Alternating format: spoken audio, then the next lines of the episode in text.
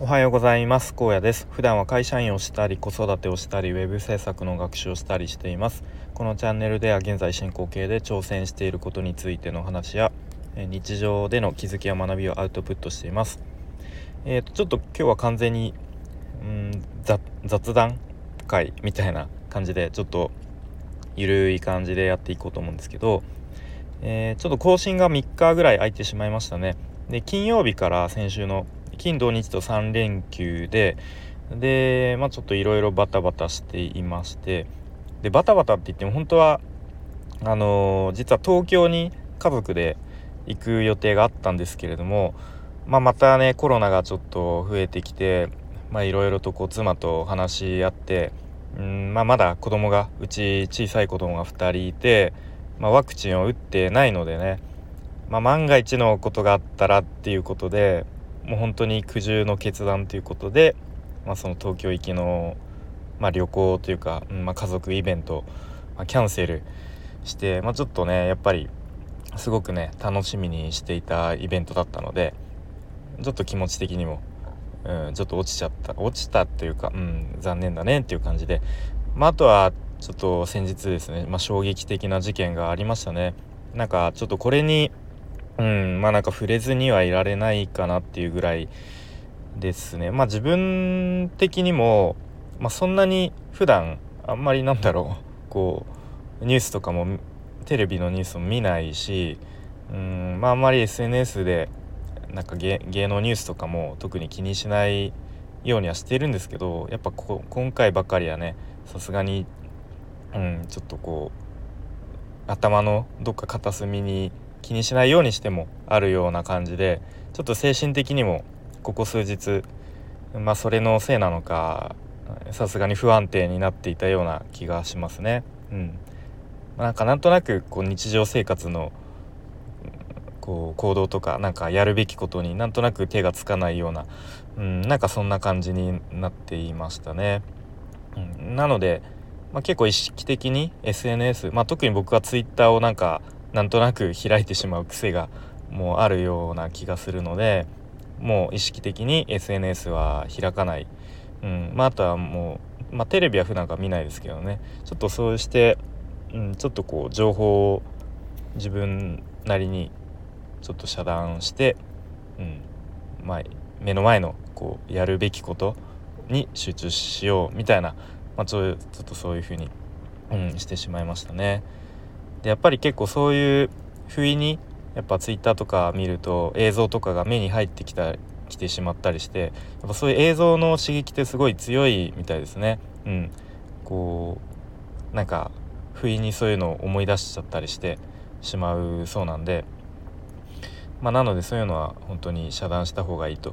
であとはどっかで見たのか聞いたのか、そういう時こそ身近な家族とか子供とかと触れ合って向き合うのがいいですよということですね。で改めて日常の当たり前の幸せみたいなものに、感謝すべきだよなというふうに改めて思いましたね。で、今日ちょっと、タイトルというか、話したいなっていうことは、言ってきますを毎日必ず言いましょうみたいな、もう本当に幼稚園の先生みたいなことを話したいと思ったんですけれども、でもうその通り、僕は毎朝行ってきますと家族に必ず言うようにしています。で本当に当たり前じゃないかと思うんですけれども、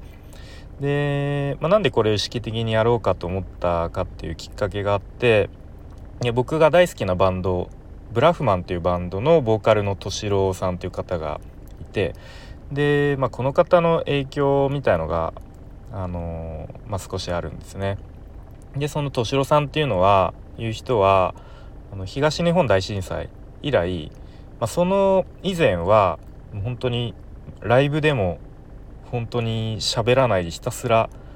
曲を畳みかけるようにやって、で激しいライブを繰り広げて一言も喋らないで帰るみたいな、そういうちょっと寡黙なイメージを結構持たせていたんですよね。であんまりテレビにも全く出ないし、時々雑誌のインタビューで答えるぐらいの人だったんですけれども、その東日本大震災以来こう行動が変わってすごくいろいろと発信するようになったんですね。で、そういうふうに発信するようになったんで、いろいろとこう敏郎さんの考え方とか価値観とかを知れるようになりましたと。で、その中でなんかね、確かその敏郎さん、家族がいて、奥さんが女優の涼さんなんですよね。結構すごいっていうか、なんかちょっと意外な感じですよね。で、お子さんが2人いるんですね。で、家では必ずこう家族みんな行ってきますっていうのを絶対に言うルールにしているっていうのをなんかで読んだことがあって、で、なぜならその東日本大震災の時にこう家族を、津波で亡くされた方が、一番後悔しているのは何かっていうと、家を出る時に行ってらっしゃいと言ってあげられなかった。行ってらっしゃいをなぜ行ってらっしゃいと言わなかったのかっていう、そういう後悔を、しているっていう方と、いろいろ話したりしたそうですね。これってどういうことかっていうと、日々当たり前のように日常は過ぎていっているけれども、今日もしかしたら大事な人、家族が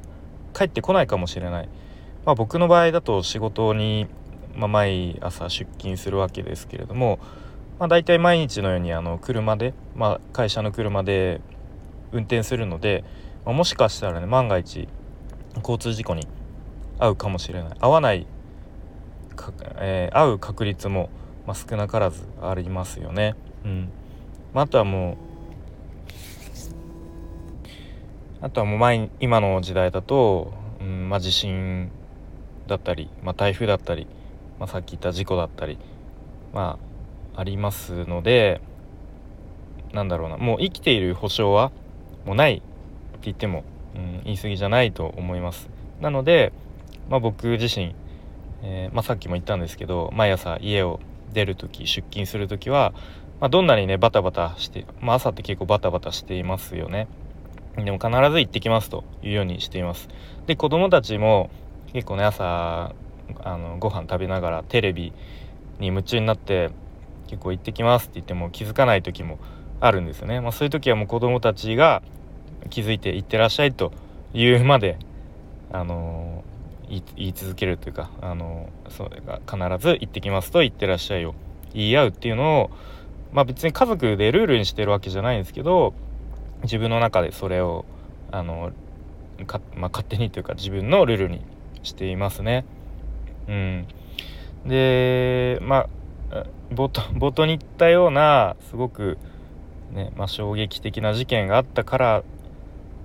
かもしれないですけれども、なかなかね、普段